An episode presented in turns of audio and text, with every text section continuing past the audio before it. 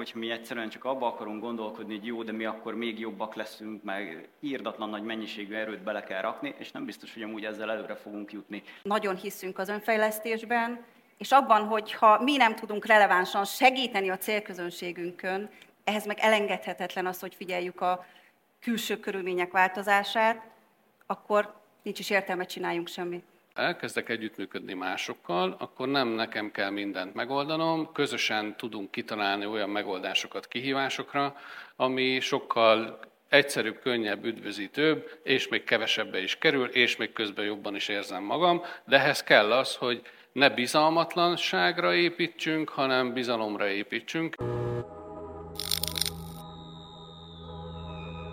Sziasztok! Nagyon sok szeretettel köszöntelek titeket és én nem rabolom az időt, hanem egyből belekezdünk, hogy eh, valami okos dolgot is tudjunk teremteni, értéket tudjunk teremteni számotokra. Úgyhogy én szólítom a színpadra azt a hölgyet, akit én nagyon megkedveltem viszonylag rövid idő alatt.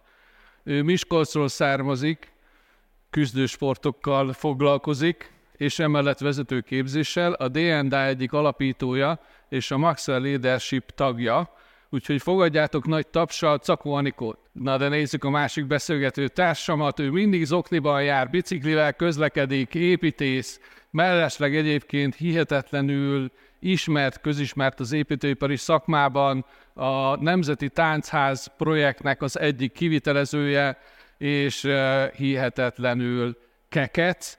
Mindent megkérdőjelez, és pont azért szeretem, mert olyan, mint a kisgyerek, mindenre felteszi azt a kérdést, hogy de miért. Fogadjátok szeretettel Várhelyi Tibort. Nos, a téma, amiről mi beszélgetni fogunk, ezek a, az együttműködő üzleti kultúrák. És rögtön én azzal kezdeném, hogyha a, felteszem nektek azt a kérdést, hogyha a közel múltra gondoltok, és évről évre mennyi minden változás történik, ti mit érzékeltetek, hogy egyre nagyobb hullámok jönnek, egyre nagyobb változásokkal nézünk szembe, egyre több területen, vagy minden állandó? Én abszolút azt érzékeltem, hogy egyre nagyobb a baj. És kicsit olyan élményem van, hogy a metaforába akarom tenni, mint hogyha remegne a föld, és az maradt talpon, akinek valami stabil pont van a környezetébe, vagy a lába alatt. És azt veszem észre, hogy aki közösségbe rendeződik, ez valahol tud lenni egy stabil pont. Egyre nehezebb egyedül helytálljunk. Én annyit látok, hogy igazából folyamatos a változás, ezt ugye nagyjából tudjuk, de hogy egyre, tehát hogy a hullámokat én inkább úgy élem meg, hogy egyre gyorsabban változnak bizonyos dolgok, és én egy kicsit úgy látom, hogy ezek viszont mindig újabb-újabb lehetőségeket hoznak, és ugye baromira fontos, hogy amikor így, így jön be mondjuk hetente egy új lehetőség, és itt nem csak egy-egy ajánlatkérés, vagy egy új munka, amit nézünk, hanem például mondjuk megérkezett nem olyan régen közénk az AI, tudni kell, hogy melyikkel fogunk foglalkozni, és melyikbe fogunk energiát befektetni, és általában mindenhez ugye nem tud érteni az ember, és emiatt tök fontos lesz, hogy oké, okay, kezdjünk el összeszedni egy olyan csapatot magunk köré, akik akár velünk együtt működők, akár alkalmazottak, tehát ez nagyon sokféleképpen meg lehet nézni, de egy olyan, olyan csapatot, ami, akinek szerteágazó a tudása, és lehet, hogy valaki amúgy pont az AI-hoz ért, van, aki lehet, hogy az építési joghoz, a vezetőképzéshez, vagy egyéb, egyéb dolgokhoz. Én azt vettem észre, hogy a minden változásnál van egy olyan fontos szemlélet, amit hogyha elsajátítunk, akkor akkor könnyebben tudunk alkalmazkodni a változásokhoz. Az első az, hogy értsd meg, hogy mi változik, ez téged hogyan érint, és találd ki azt, hogy hogyan fogsz alkalmazkodni ehhez a változáshoz. Az, amikor megérted a változást, az alapvetően meg, képes megnyugtatni, és amikor nyugodtabban állsz egy problémához, egy kihíváshoz, amit éppen egy változás generál, akkor a második lépés az az, hogy mondjuk validálod azt, hogy téged ez mennyire érint és én jellemzően ekkor kezdtem el még inkább közösségek irányához, közösségekhez fordulni, olyan barátokhoz és ismerősökhöz, hogy segítsenek ebben a validációban. Ők hogy látják ezt a kérdést? Ti hogyan csináljátok ezt? Amikor változik valami a, piacok, a piacotokon, szoktatok-e megbeszélni, szóval meg szoktátok-e beszélni más emberekkel ezt? Tudod, először mindenkit kirugunk, és utána felveszünk újakat.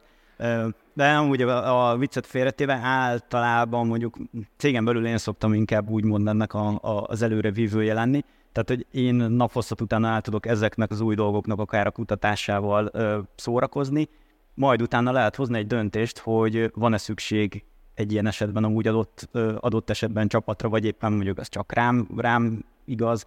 Hozzátenném, hogy van olyan, amit egyszerűbb, hogyha magunktól csinálunk, meg, meg nagyon sok olyan dolog van, amit viszont jobb, hogyha nem mi csinálunk. Tehát, hogy egyszerűen eredményesebb lesz. Találjuk meg.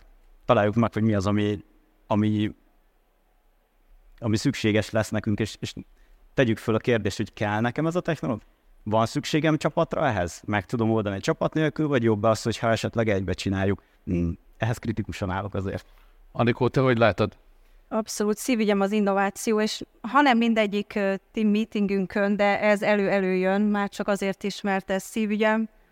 Én hiszem azt, hogy ha nem vagyunk relevánsak, akkor már le vagyunk maradva. És teszem azt ez a külső változások folyamatos figyelése, és egész egyszerűen arra hangolódása, hogy én hogy tudok fejlődni, én hogy tudok magamba fektetni, mert hogyha nem teszem ezt meg, akkor nagyon hamar le fogok tudni maradni.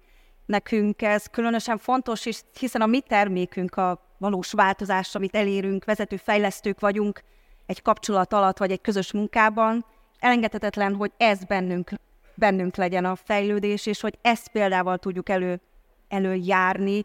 Mi nagyon hiszünk az önfejlesztésben, és abban, hogyha mi nem tudunk relevánsan segíteni a célközönségünkön, ehhez meg elengedhetetlen az, hogy figyeljük a külső körülmények változását, akkor nincs is értelme csináljunk semmit. Ugye a fő témánk az együttműködő üzleti kultúra, de mit is jelent ez egyébként mondjuk a ti megfogalmazásotokban, hogy mit értünk az együttműködő üzleti kultúrá, egyébként az üzleti kultúra úgy alapvetően mit jelent? Alapvetően ugye itthon Magyarországon, amit látok, hogy az együttműködő üzleti kultúra az annyi, hogy együtt indulunk egymás ellen egy versenyen, hogyha szeretnénk egy munkát megnyerni. Nagyon sokszor azért azt látom, hogy így gondolkoznak az emberek. Egyre inkább látszik azért a nyitottság az, hogy oké, okay, van mondjuk egy nagy munka, nem tudom egyedül megcsinálni, akkor álljunk össze csapatba ketten-hárman, és, és hozzuk el közösen, pályázunk közösen ez azért, tehát ez kicsiknél nagyoknál is látszik, ugye akár mondjuk építőiparban ezek a konzorciumi szerződések is ugye így működnek, tehát ugye ez nem egy ilyen új keletű dolog, de egy picit azt mondom, hogy azért általában kevésbé szokványos. Nagyon sokan úgy vannak vele, hogy oké, okay, ez az én világom, én ezt tudom uralni, és inkább bevállalok egy brutál nagy melót, és belebukok, de akkor se adok a másiknak belőle én úgy gondolom, hogy ennél van, van tovább, és lehet esetleg azt is nézni, hogy milyen olyan közös előnyök lehetnek egy-egy ilyen együttműködő közösségben, ami lehet, hogy nem egy konkrét munkára szól. Mondok egy példát. Ugye építészek vagyunk, és nekünk ugye szükséges kötni tervezői biztosítást. Ennek van egy díja, és van ennek egy bizonyos kerete, amennyiért biztosítva vagyunk, meg amit, amit be kell ugye fizetni a szolgáltatásért cserébe. Ez mondjuk nekünk teszem azt évi egy millió forint. Viszont, hogyha azt mondjuk, hogy oké, okay, de mi tíz, tizen építészek összeállunk, és csinálunk egy olyan közös gazdasági társaságot, aki egybe megrendeli ezt, és mi abban a gazdasági társaságban dolgozunk, akkor lehet, hogy a tízszer akkora munkának mondjuk a biztosítási összege negyed akkora lesz, viszont mondjuk háromszor akkora biztosított értékkel és önmagában ez mondjuk már egy, tehát matekban nagyon könnyen kimutatható előnyét tud kovácsolódni, ettől függetlenül lehet, hogy dolgozhatunk amúgy külön-külön, és nem szólunk bele amúgy egymás munkájába. Így, hogy egy kicsit így életszerűbbé legyen, hogy vagy életszerűbbé tudjuk tenni, hogy mit is jelenthet akár egy együttműködés. Én úgy gondolom, hogy ha egy vezető egyedül érzi magát, az, az nem jó.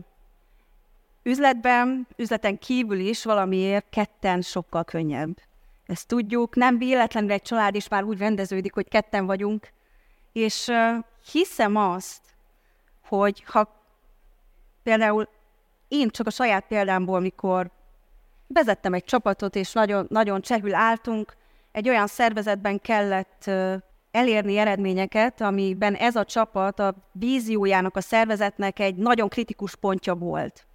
2000 főt kellett lefedjünk egy alkalom alatt, és mi voltunk ketten hárman, négyen, akik meg már nem jártak. És uh, valahogy egy olyan erőt éreztem abban, hogy én ezt biztos, hogy kényszerítve voltam, biztos, hogy nem tudom egyedül megcsinálni, és azt mondtam a társamnak, aki ott volt, alig ismertük egymást, mert újonnan kerültem oda, megkaptam ezt a feladatot, hogy te figyelj már, vezessünk együtt.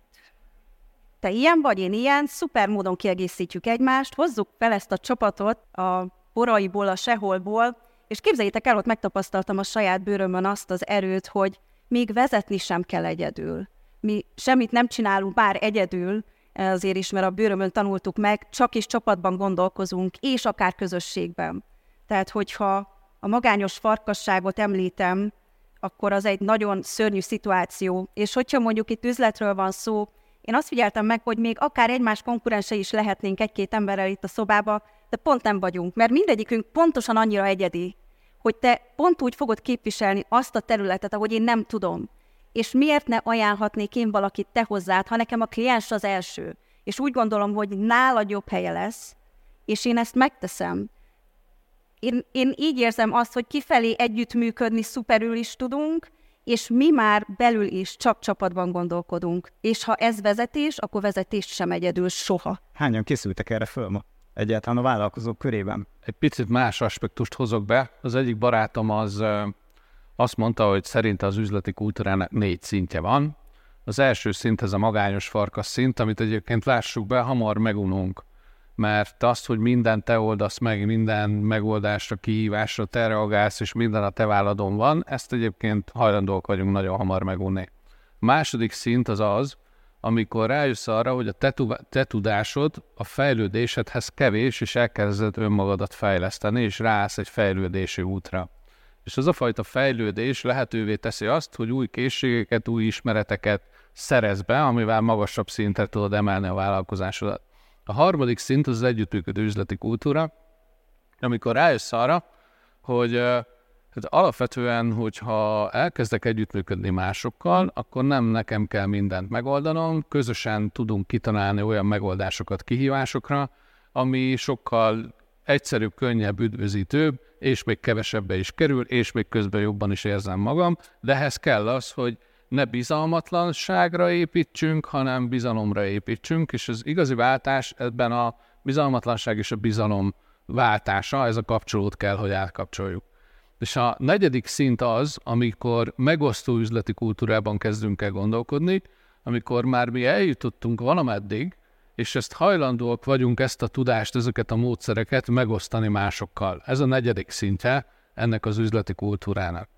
És ugye most mi a harmadik szintjéről beszélünk, amikor együttműködő üzleti kultúráról beszélünk. Körülbelül Magyarországon most azok a számok, hogy 250-300 ezer vállalkozó kezdte el magát fejleszteni. Ez a működő gazdaságnak nincs a 20%-a. Nektek mi a véleményetek erről egyébként az üzleti kulturális szintekről, és ti hogyan gondolkodtok ebben? Ti melyik utat szeretnétek járni, vagy melyik utat járjátok? Hát, hogy vállalkozóként nézem, nyilván a legkönnyebb pénzkereseti lehetőségre tekintünk, ha már ugye nyilván valamilyen szinten újabb profit a célunk. Uh, nyilván a legkényelmesebb, hogyha hátradőlünk a tengerparton és hagyjuk, hogy mások dolgozzanak. Uh, ez azért önmagában nem biztos, hogy így fog működni. Uh, én egy picit abban hiszek, hogy találjunk egy olyan, egy olyan motiváló célt, amiben mások utána be tudnak kapcsolódni, és ők maguktól akarnak utána odajönni, és azt mondani, hogy fú, te hallod, én ezt csinálni akarom. Szóval te azt mondod, hogy húzzunk fel egy zászlót, és majd azt a zászlót sokan fogják látni, és sokan fognak beállni mögé, vagy követni.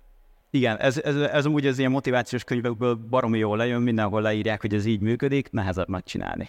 Az, tehát, hogy ez, ez így nagyon egyszerűen hangzik, de ez sajnos nem, nem annyira. Tehát, hogy ez, ez kihívás, és ez baromira már kell tudni lépni, és itt ugye az a kérdés, hogy ha az az zászló viszont olyan, amin a négyes szintű üzleti kultúraban föltüntetve, akkor biztos, hogy azok fognak ugye köréd menni, akik amúgy hasonlóan be tudnak akár mögé állni.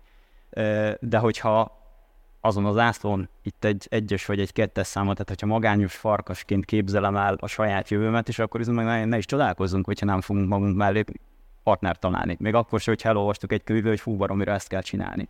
Hát hallgassuk meg Anikót is. Okay. Abszolút a fejlesztés szintje, amin mi élünk és mozgunk, és ez az, amiben hiszek, hogyha bárkit vezetünk, vagy bármit vezetünk, egyébként ez az zászló nekem nagyon tetszik, mert ez lehet egy vízió, egy ügy. Egy, egy vezető az látja azt az ügyet, azt a víziót, amit azt mondom, hogy milyen problémát látok a világban, de én látom a megoldást is. Fel tudok húzni egy ügyet, ami motivál többeket, mert azt mondják, hogy igen, ebbe én is bele tudok állni. Akár felelősséget is vállalok, hogy ez a dolog változzon itthon, vagy bárhol a környezetünkben. És ez az a vezető egyik feladata, hogy folyamatosan lüktesse, húzza az zászlót, lobogjon a zászló, benne legyen a légkörbe, hogy motiválódhassanak az emberek, hogy igen, lehet, hogy ez a feladat most nehéz, amit megfogok, de azért az ügyért vagyok itt, ami itt a zászlónkra van tűzve. Erre a legnagyobb példa például a tűzoltóság. Mindenki tüzet old, de valaki a telefont veszi föl, valaki az autót vezeti, és valaki éppen fogja a locsolócsőt és oltja a tüzet, de ugyanúgy tűzoltónak nevezik egymást, ugyanúgy hiszik és tudják, hogy ők emberek életét mentik meg. És ez a vízió képes tényleg motiválni, én ehhez tudok csatlakozni. Szóval mi ugye vezetőként nem csak azt kell, hogy a víziót lüktessük, hanem ahogy a csapatot betoborozzuk, utána az elsődleges feladatunk, hogy nem az, hogy megtörténjenek a dolgok, hanem hogy ezek az emberek fejlődjenek. Elsődlegesen ezeket az embereket vezetjük, és a fejleszti, fejlődés szintje, hogy amikor én egy olyan környezetet tudok kialakítani a vállalatomban, a csapatomban, abban a kultúrában, atmoszférában mozgok, ami az embereket fejleszti. Ez tartozik például oda, hogy egy példát mondjak, hogy mi fejleszti a legjobban az embereket, hogyha megtaláltad az erősség zónáját, és például kiegészítette a te, ahogy én vezetőtársammal kiegészítettük egymást, utána jön a csapat, és sokszor a vezető azt csinálja, hogy delegálja a feladatokat. Azt mondja, hogy tedd le nekem ide ezt, pontosan erre a pontra, és a, igazából elrontottad, add ide jobban tudom. És akkor mikromenedzselés van, és fáradtak vagyunk. De hogyha én azt mondom, hogy én hiszek benne, hogy neked, hogy te megtalálod ennek az üvegnek a legmegfelelőbb helyét az asztalon, akkor én nem feladatot delegáltam, hanem felelősséget.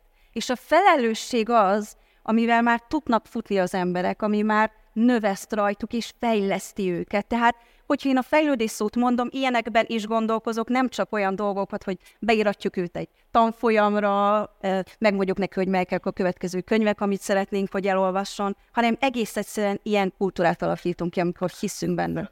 Egy, egy picit most a kritikus én nem előjött, hogyha ha lehet. Uh, belefér? Story. Uh, nemrég beneveztünk az Ultra Balatonra, és összejött egy 13 fős csapat hogy oké, okay, fussuk körbe. Szépen be is írtuk, ugye nekem le kellett adni valamikor a nevezést, mondtam, hogy oké, okay, srácok, nekem van már a regisztrációm az oldalon, egyéb versenyek miatt, akkor én gyorsan megcsinálom, csak hogy legyen meg, mert határidő van. És föltették azt a kellemetlen kérdést, hogy hány óra alatt futjuk körbe a Balatont, és még nem volt csapat akkor. Hát én beírtam, így random, egy, oké, okay, 21 óra vagy 20 óra, valami ilyesmit írtam be. És menet közben így cserélődtek a csapattagok, ugye nyilván itt ment a noszogatás, hú, de srácok, akkor kéne készülni, néha beraktuk, hogy ki hány kilométert futott a hétvégén, így, így szépen így lassan így alakultak a dolgok, de úgy alapvetően nem volt egy semmilyen irányítás, meg semmilyen vezetés az egész mögött, csak annyit, hogy gyerekek, nekünk végig kell futni 20 óra alatt a Balatont. És amikor összeraktuk először így a táblázatot, hogy rendben mennyi idő alatt fogunk ö, körbeérni, akkor kijött egy ö, 22 óra, 40 perc durván, hogy akkor milyen idő alatt fogunk körbeérni. És onnantól kezdve ott, ott jött szerintem az, amit egy picit ilyen vezetői ö, dolognak tekintettem, hogy, és semmi más nem mondtam, hogy gyerekek, viszont a nevezésünk alapján nekünk 21 óra alatt kell körbeérni. Pont. Nincs több. Ennyi van, be kell érni és úgy, úgy mentünk le a Balatonra, úgy indultunk el, hogy megvolt az, hogy ki melyik szakaszt futja, semmi más nem beszéltünk meg, viszont onnantól kezdve, hogy elmondtuk, hogy oké, srácok, le kell dolgozni valami, azt hiszem, 1 óra 40 percet az időnkből. És semmi más nem történt, csak a Viber csoportunkban mindig írtam, oké, most a következő futó ledolgozott 20 percet. És mindenki azt nézte, hogy hány perc van még vissza ahhoz, hogy beérjünk szintidőn belül kettő perccel sikerült szintidőn belül beérni. Tehát hogy itt igazából a lényeg az az, hogy nem nekem kellett őket motiválni, hanem csak azt mondtam, hogy gyerekek ennyi. Meg volt, meg volt a cél. És mindenki ezért dolgozott, nem kellett delegálni. Témát váltanék. Oké, okay. bocsánat. Szerintetek, rövid választ kérek, létezik-e vállalkozói magány? Igen. Hogy élitek meg? Szarul. Nyilván ugye megoldásokat kell rákeresni, tehát hogy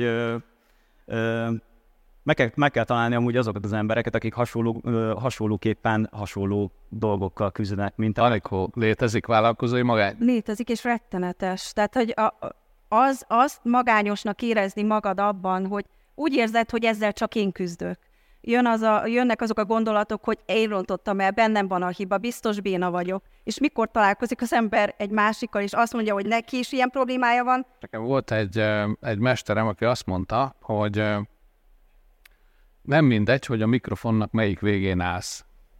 Kicsit szexuális töltetű volt ez a mondat, de, de elmagyarázta, hogy hogy a mikrofon azt jelenti, hogy mondjuk neked mennyi időd van kommunikálni, és a rendezvények közül választ ki azokat, ahol te is meg tudsz nyilvánulni. És minél több időd van egy rendezvényen saját magad mutatni, beszélni arról, amit te csinálsz, vagy azt, hogy te ki vagy, annál értékesebb számodra a rendezvény. Ez a szemszög nagyon megváltoztatta azt, hogy én milyen eszközökhöz nyúlok, és akkor kezdtem el például rendezvényekben gondolkodni. Na most uh, hogyan vezetem ezt át, ezt a nem mindegy, hogy kinek a kezében van a mikrofon. Az az érdekes, hogy ha vállalkozóként elkezdünk közösségben gondolkodni, akkor itt is a mikrofonhoz hasonlóan ennek a dolognak is két vége van. Az egyik vége az, hogy keresel egy olyan közösséget, egy olyan közeget, amihez csatlakozol, és szeretnél, és, és elkezded magad jól érezni. De a másik vége a mikrofonnak az az, hogy mi van, ha te hozol létre egy közösséget, aminek, ahol, a, ahol az irányítás és az, hogy mire fókuszáljon és koncentráljon az a közösség, az a te kezedben van. Ti hogyan gondolkodtok erről? Akkor mondom a leges-leges legfrissebb példámat.